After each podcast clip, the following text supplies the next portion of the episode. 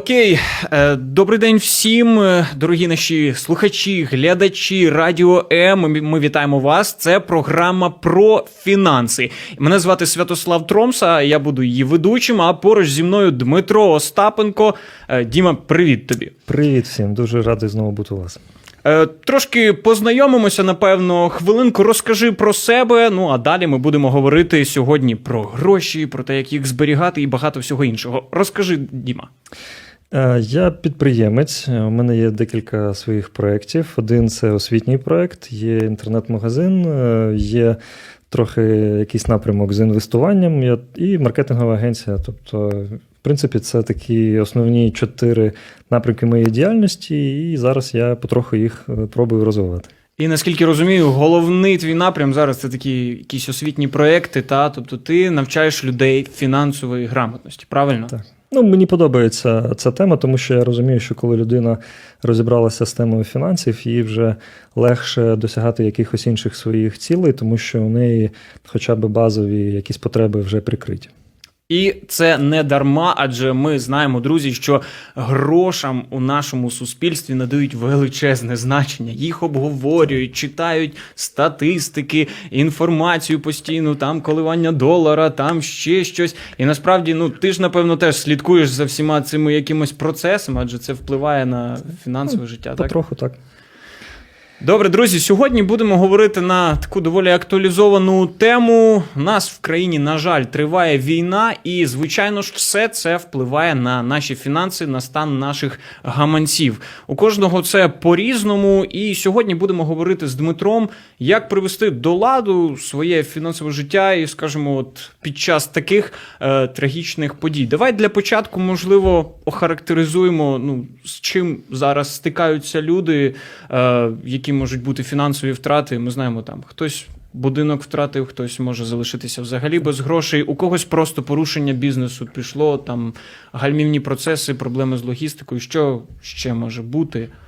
Ну, Банально людина просто втратила роботу, тому що її роботодавець більше не може платити ту зарплатню, яку він платив. Тобто, або людина була змушена переїхати в інше місце, і там вона ще поки що не розуміє, як їй в новому місці, там де вона зараз живе, знайти таку саму роботу. Тобто є дуже багато викликів, але мені здається, що, по-перше, е, де з чим би не стикалася людина, вона має розуміти, що ця ситуація є тимчасовою. І я думаю, все ж таки, ну я вірую, це беру, але я думаю, що ми зможемо потроху, потроху повернутися до звичного ритму життя. І я думаю, що треба розуміти, що навіть якщо зараз людина в дуже скрутних обставинах, треба розуміти, що так завжди не буде. От мені подобається це така як легенда, коли у Соломона була така, такий, такий був е, камінчик на, на пальці, та і там казалося, що це також пройде. Тобто, все, все пройде. І я розумію, що ти ті тимчасові труднощі, які зараз у людини є, я думаю, вони також зможуть згодом пройти. Але тим не менш, ми маємо ситуацію. От я трошки наведу статистики. Е, Це дані ООН, що з початку війни близько 5 мільйонів українців втратили роботу. З них е, 1,2 мільйони це біженці, які е, переїхали у сусідні країни. 3,6 мільйонів вони стали безробітними власне через ті події, які відбуваються у нас. У нас є даність, у нас є велика проблема. Е, Навіть розуміючи, що, скажімо, війна колись має закінчитися, треба якось жити зараз. Так. І давай поговоримо, як можна жити в таких умовах. Що можемо робити? Ну, якщо ми кажемо, наприклад, е, про те, що людина потрап... зараз знаходиться десь обста... в скрутних обставинах, коли в неї закінчуються вже гроші, то треба розуміти, що по-перше, треба намагатися знайти роботу. І тут е, дуже важливо вже не перебирати якимось там дуже ну, не бути дуже прискіпливим, а погоджуватися на роботу, яка просто дає гроші сьогодні на сьогодні. Тому що я зараз зустрічаю людей, які намагаються знайти роботу з тим самим дохідом, який був на 23 лютого. А багато підприємств вже не можуть платити такі гроші. Плюс треба розуміти, що коли дуже багато людей шукає роботу, то роботодавець він розуміє, що раніше, наприклад, е, він там за 15 тисяч, наприклад, у Києві там він не- міг знайти працівника, а зараз е, на 15 тисяч там 10 працівників, і він розуміє, що він може трохи знизити. І багато роботодавців це робить не тому, що вони там настільки хочуть зекономити там чи заробити на комусь, а просто тому, що у них вже зовсім не ті гроші, тому що дуже багато логістичних цепочок вони були нарушені. Е, І зараз треба розуміти, що якщо ти берешся за якусь роботу, це краще, ніж нічого. І ми можемо, якщо ти хочеш, дати декілька, навести декілька варіантів, способів, як можна, в принципі, зараз е, шукати роботу. Я думаю, це буде дуже корисно, практично. Так, так. Ну, по-перше, я завжди е, рекомендую звернутися до знайомих підприємців. Тобто, можливо, в оточенні, в телефонній книзі, в Фейсбуці, е, в підписниках інстаграму, де, де інде може бути якісь люди, які ви знаєте, що вони є підприємцями.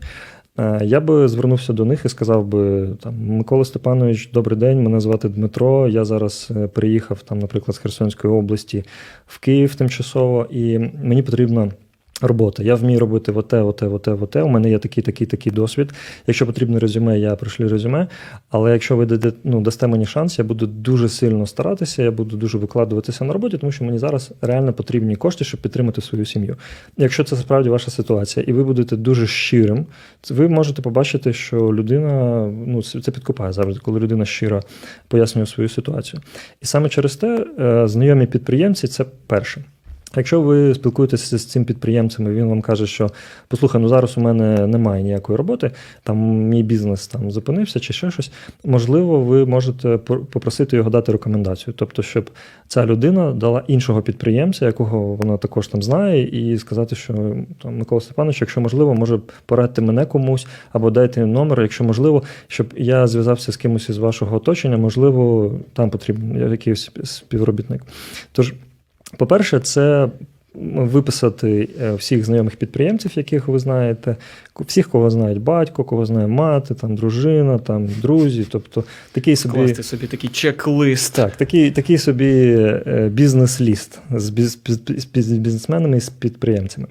І якщо, наприклад, ви цей ліст пропрацювали і поки що не знайшли роботи, по-друге, можна подивитися і поспілкуватися просто зі знайомими людьми. Тобто ви вже починаєте дзвонити і писати не тим людям, які займаються своїм бізнесом, а просто людям, яких ви знаєте, які знають вас, і ти просто дзвониш, кажеш: Альо, Антон, Альо, Андрій, привіт, я зараз шукаю роботу. Можливо, ти знаєш якогось підприємця, можливо, вам на, на фірму хтось потрібен. Я готовий зараз піти попрацювати кур'єром, готовий піти в офіс там на найнижчу посаду. Тобто мені зараз потрібна люба робота. Якщо ви почнете дзвонити, писати багатьом людям, щось вийде. Тому що дуже часто люди е, допускають таку помилку, що вони написали одному, двом, трьом людям. Їм ніхто нічого не відповів, або відповів, що нам ніхто не потрібен, і вони та ні, все, нічого, я нікому не потрібен, нічого, нічого не Зараз вийде. е, навіть е, більше є така проблема через те, що велике, великий конкурс, ну там 20 людей на одне місце, то насправді люди знесилюються, тому що розуміють, о, у вас вже сота заявка на цю вакансію. Ти такий м, клас. Да, тут, тут треба просто бути трохи активнішим. От, наприклад, я ніколи не розраховував на резюме. Тобто, коли навіть я шукав там собі співробітників, я не дивився на резюме. Е, І коли я ще, от, коли мені там 18, 19, 20 років, коли я ще працював на когось, я також е, ніколи не використовував резюме як основний інструмент. Я завжди намагався з людиною зізвонитися, якщо це можливо зустрітися. Тобто е, спілкування в соцмережах воно має продати телефонну, телефонну розмову. Телефонна розмова, коли ви розмовляєте вже або з HR, або з підприємцем, вона має продати зустріч. Тобто це має бути такий етап. Якщо ви просто відіслали своє резюме на пошту і там воно лежить там ще 120 резюме, то просто HR або підприємець може просто його до нього не, не дійти. І те, що ви насправді вмієте, яка ви можете бути класною людиною, яка е, володіє гарно своєю темою, просто резюме може цього не показувати, тому що ви не вмієте професійно там це, наприклад, робити.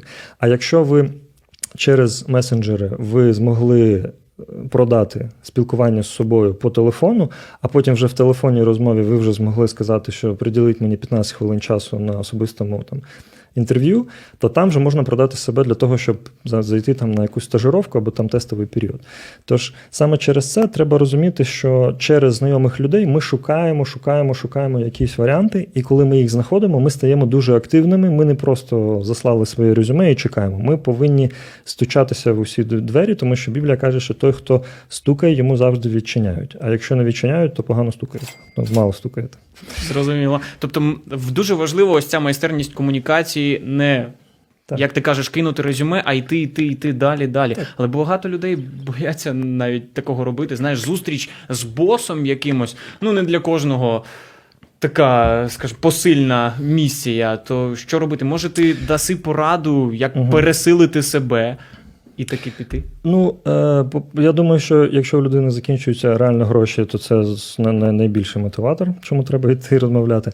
А по-друге, треба е, спокійно сприймати, коли вам кажуть ні. Тобто люди дуже сильно бояться, що я прийду на інтерв'ю, я потрачу якийсь свій час, і кошти на проїзд, я буду там робити це резюме, і потім я все одно не підійду, і знову я внутрішньо там вважаю, що я там і так не вдаха, і вони і так мені скажуть, що ви нам не підходите, або ми вам подзвонимо. Тобто, і людина ще більше через це розчаровується. Але треба тут дуже розуміти дуже важливу річ. Роботодавець має право сказати ні, тому що в нього є свій набор суб'єктивних факторів, критеріїв, і він може бачити на цьому на цій позиції іншу людину. І це не є особистим, це просто його таке бачення. Так само і HR. Він може подивитися, вас поспілкуватися з вами і сказати, вибачте, ви нам не підходите, або ми вам передзвонимо. І якщо ви не будете ставитися до що це є кінець світу, і ви будете розуміти, що є інша фірма, інша фірма, і ви просто будете йти далі, далі, далі, далі, то ви знайдете. Ту людину, яка дасть вам роботу. Тому що навіть якщо ви 11 разів були вже на співбесіді, треба йти на 12. Тому що Біблія нам нас вчить, що людина, коли 7 разів впаде, вона треба піднятися 8 разів. От так само тут треба підходити так само. Коли ти на 8 співбесід у тебе не вийшло, йди на 9 і навіть не думай там про те, щоб зупинятися, тому що тобі потрібна робота. Е, є ще такий момент, скажімо, якщо вже гроші закінчилися, там е, ми шукаємо якихось джерел е, прибутку. Дехто вирішує, я піду в тероборону. Мгм. Я піду на війну. Роботи немає в мене, роботу я, припустимо, втратив. То, знаєш, як наче одна дорога, якщо я придатний, якщо все добре, я йду до військкомату, йду на, вій- йду на війну. Ти як до цього ставишся? Ну, я е, перший місяць я був в теробороні, коли почалися всі ці е, події. Я був перший місяць в теробороні. Я можу сказати, що ну, туди дуже важко потрапити. Тобто я там був волонтером, я не був там людиною, яка отримувала кошти там за цю службу, але е, я розумію, що дуже важко туди потрапити. І це було вже важко зробити через 5 днів після початку війни, тому що до мене приходили друзі. У мене був один знайомий там хлопець, який з е, консерваторії, там він покинув консерваторію десь дуже. Я не пам'ятаю, яка це була країна. Він там все покинув і приїхав сюди в тероборону волонтером піти на блокпост. Ну, тобто такий якийсь шальний випадок, коли дуже багато здорових там мужиків е, в багажниках намагаються виїхати з України там десь через кордон, то хлопець повернувся. І я намагався його пристроїти в тероборону, але ну там з четвертого чи п'ятого разу вийшло тільки коли зрозуміло, що він багато мов знає і він може бути перекладачем. Тож, по-перше, це не так просто туди потрапити. По-друге, не треба романтизувати війну, тому що те, що ми бачимо в Тіктоці, там е, в інстаграмі, і те, що коли реально відбувається, коли людині прилітає там перший раз артилерія, ну це дуже різні речі. І у мене є знайомі, які воюють. Ну, те, що вони розповідають, е, це ну тут, тут ну треба розуміти, що йти туди заради грошей, це мені здається неправильна мотивація. Зараз дуже багато людей, які мають бойовий досвід, які були в АТО, які мають досвід у Чечні, які реально можуть е, на полі бою створити як, яку, якусь погоду, і вони не можуть потрапити. І вони навіть там і хтось хабарі намагається давати, і там через знайомих якось заходити, тому що для людина ідейна, і для неї це дуже важливо. І саме тому мені здається, що воювати е, добре, коли йдуть люди, які реально правильна мотивація. А 30 тисяч гривень заробити, мені здається, можна і в Києві, і в Україні. Тобто, це ну, не, не є ті гроші, заради яких там треба йти. І взагалі це мені здається не дуже добра мотивація. Це 30 тисяч гривень. Тобто ти вважаєш, якщо не піти в тероборону, можна зробити більше, Я так? вважаю, набагато більше можна.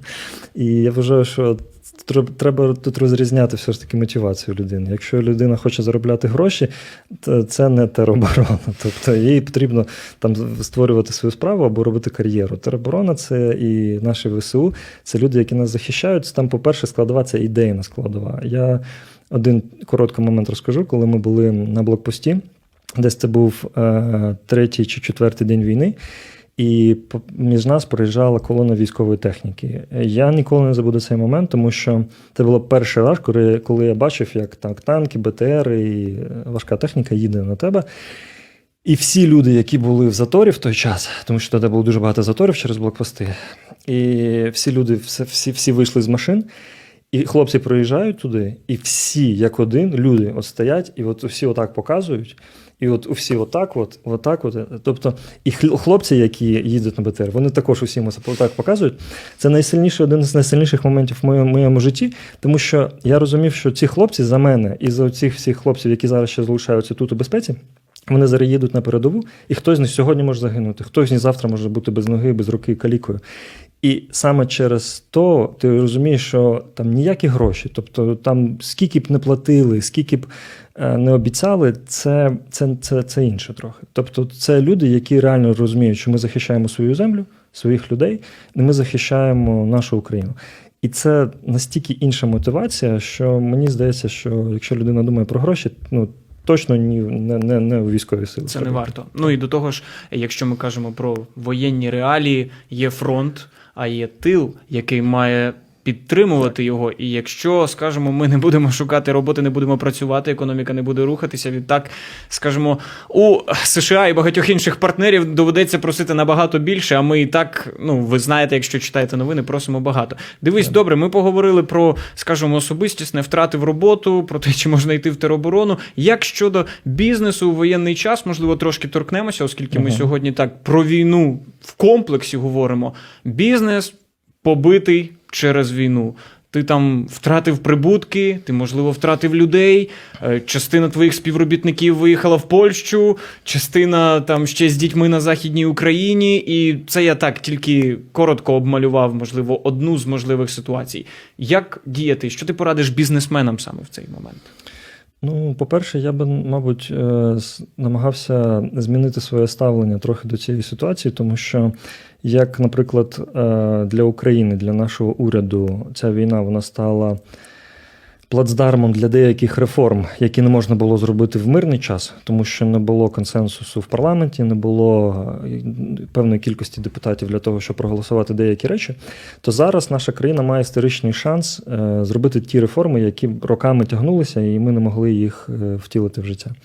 Саме зараз багато, багато бізнесів, мені здається, вони мають можливість пере, перестроїти себе і зробити себе по-іншому, тобто перебудувати свою економічну модель.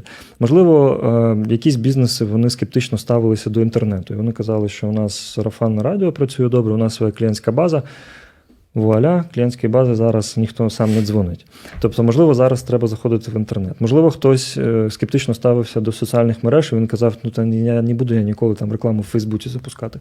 Або у когось було дуже таке е, ставлення так собі до там OLX, він казав, та це якась домогосподарка, там якісь туфлі там старі продає.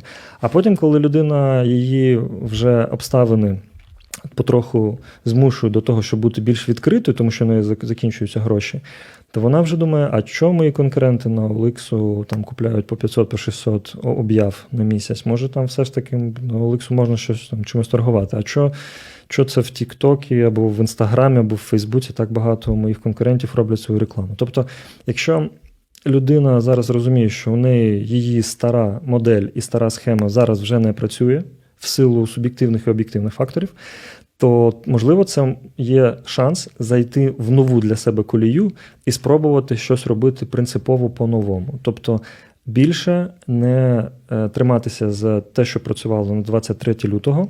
Спробувати рекламу там, де ми її не пробували, спробувати працювати з новими постачальниками, спробувати може зовсім переформатуватися, підійти трохи в ну, взагалі в іншу якусь справу.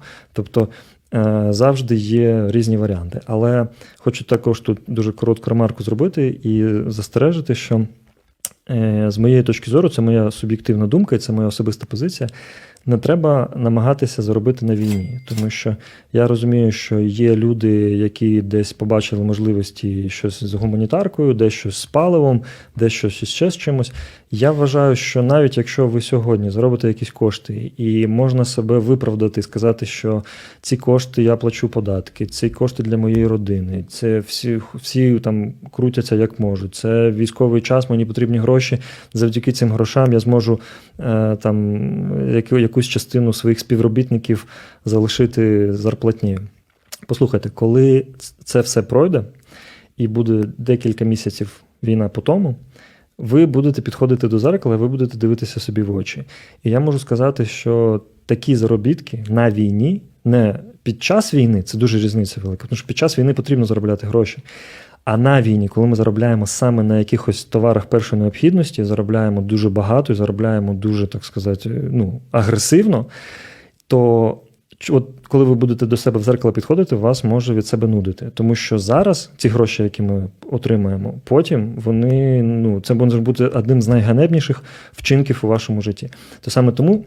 Я кажу, що потрібно розвиватися, потрібно е, пробувати нові товари, нові ринки, але ніколи не заробляти на чужому горі, на війні, на біді. Тому що деякі випадки, коли там люди, наприклад, завжди там тримали орендну плату на якусь квартиру там 10 тисяч гривень, тут приїхало багато людей з гарячої точки, і тут квартира 20 тисяч. То повірте, ці гроші не будуть вам вам у щастя. Ви не будете радіти з них. Ну тому, якщо у вас є хоч якесь сумління, яке ви, якщо ви себе хоч якось поважаєте, потім ці гроші будуть для вас чорними. Є ще одна крайність, зокрема, от у нашого українського народу, і як ви знаєте, там багато сюжетів ми бачимо, коли приїжджають до села якогось, а бабуся виносить останні там свої 200 гривень і несе, каже, це на ЗСУ. Да. Їй немає там що їсти практично, але вона бере ці 200 гривень і каже, це на ЗСУ. І ну, це насправді така тенденція, скажімо, народна, що зараз багато пожертв іде, багато благодійності, багато волонтерських рухів. І дехто каже, та мені не треба грошей. Я все краще віддам на армію, тому що від них зараз залежить наше життя. Але ж це, певно, теж якась крайність. Як ти думаєш? Я думаю, що кожна людина для себе має вирішити. Якщо, наприклад, ця бабуся розуміє, що для неї краще, для її внутрішньої людини, для неї краще для свого сумління, для її світогляду, краще ці 200 гривень пожертвувати, я не бачу перепон, чому це не зробити. А якщо, наприклад, е, людина вже в неї справді нема чого їсти, і в неї закінчуються всі фінанси то можливо треба ну, подумати трохи і про себе, тому що якщо ми віддаємо останнє, то дуже скоро ми стаємо тими людьми, кому потрібна допомога, і хто шукає волонтерів, і хто шукає продуктові набори. Тож мені здається, тут потрібна здравість. І я, в принципі, розумію, що якщо, наприклад, це моя особиста позиція, що якщо, наприклад, людина там 5-10% виділяє на благодійність, е, мені здається, це більш ніж, ніж достатньо. Тому що зараз е, ви маєте розуміти, що, на жаль, на жаль, е, в Україні є деякі фонди, і в Україні є деякі люди, деякі організації, які користуються цією ситуацією, і ці кошти не завжди йдуть по призначенню. Тобто я розумію, що в Україні є зараз там тисячі волонтерів і тисячі фондів, які працюють кристально чисто, і які все роблять для того, щоб наша армія, тероборона і всі наші люди, які в активній фазі супротиву, щоб вони мали все необхідне. Але є декілька, є де, невеликий відсоток цих фондів і людей, які користуються. І ви, коли жертвуєте гроші, ви не завжди знаєте. Тож треба, з моєї точки зору, жертвувати на офіційні рахунки. Перевіреним, можливо, дуже відомим публічним людям, якщо вони створюють якісь там великі фонди, і там є прям міжнародні номери, картки. Ну тобто, це вже там там вже буде якийсь контроль за цими коштами. І саме через те, якщо ви будете потроху 5-10% віддавати, мені здається, що це добре. А якщо ви зможете зробити так, що ваш особистий дохід буде зростати, це найкраще, що можна зараз робити для армії. Тому що кожен раз, коли ми заходимо в магазин, ми щось купляємо, кожен раз, коли ми робимо якусь там собі замовлення кави, чи кожен раз, коли ми там йдемо в кіно, навіть е, ми завдяки цьому кольоса цієї економіки рухаються. Розкручуємо, так. розкручуємо. І саме через то мені здається, що це економічний фронт. Він зараз настільки ж важливий, як і бойовий фронт. Тому що якщо е, наша економіка не відновиться, то самогубств через банкротство і людей, які втратили роботу, які пішли в серйозні долги, які стали сивими через якихось колекторів, це також буде дуже велика проблема для нас. І в цілому бідність це також дуже велика проблема. Саме через то, коли ви в Україні щось купляєте, коли ви в Україні замовляєте якусь послугу, ви тим самим зараз допомагаєте нашій армії. Клас, Дмитро, давай ми можемо підіб'ємо підсумки нашої розмови. Ми говорили сьогодні про те, як жити в умовах війни, зокрема про фінанси наші. І перше, це ми торкнулися саме особистого. Роботу треба не лише шукати, але й пробиватися, комунікувати. Так, що ще про тероборону? Та ми Це вирішили, ос- що особисто. та це особиста думка, але. Особиста думка Дмитра, що на війні не варто заробляти, і заради грошей не варто йти на війну. Ну, це моя позиція, так. Поз- Так, далі у нас був бізнес. Е, Щодо бізнесу, як ми вирішили Про, тезу? нові ринки для себе і не думати, якщо ваша ніша зараз зупинилася, то все зупинилося. Тобто, якщо ви розумієте, що е, на, на, ваш бізнес зараз не працює, можливо подивитися в, по, по сторонам, і можливо є якісь інші бізнеси, або ви можете переформатуватися на якийсь інший формат, безболісно спробувати нову продукцію, нову послугу, але робити це швидко. І наостанок говорили про благодійність. Відзначили, що, скажімо, це може бути, як ти казав, да, 5-10%, але також важливо і жити, і витрачати свої гроші, які також йдуть на благо країни. Так. Окей, ну і напевно головна думка це те, що так як до 23 лютого вже не буде, так? Так, Я може, бу- розумію. може бути краще, але я не думаю, що буде так, як було до 23-го. Ну, а аби було краще, друзі, слухайте програму про фінанси. Я нагадую, мене звати Святослав Тромса, це Дмитро Остапенко, наш фінансово грамотний експерт. І ми будемо говорити у наших наступних випусках більше про те, як керувати своїми грошима у воєнний стан. Тож слухайте радіо М і доєднуйтеся до наших ефірів. Всім па-па.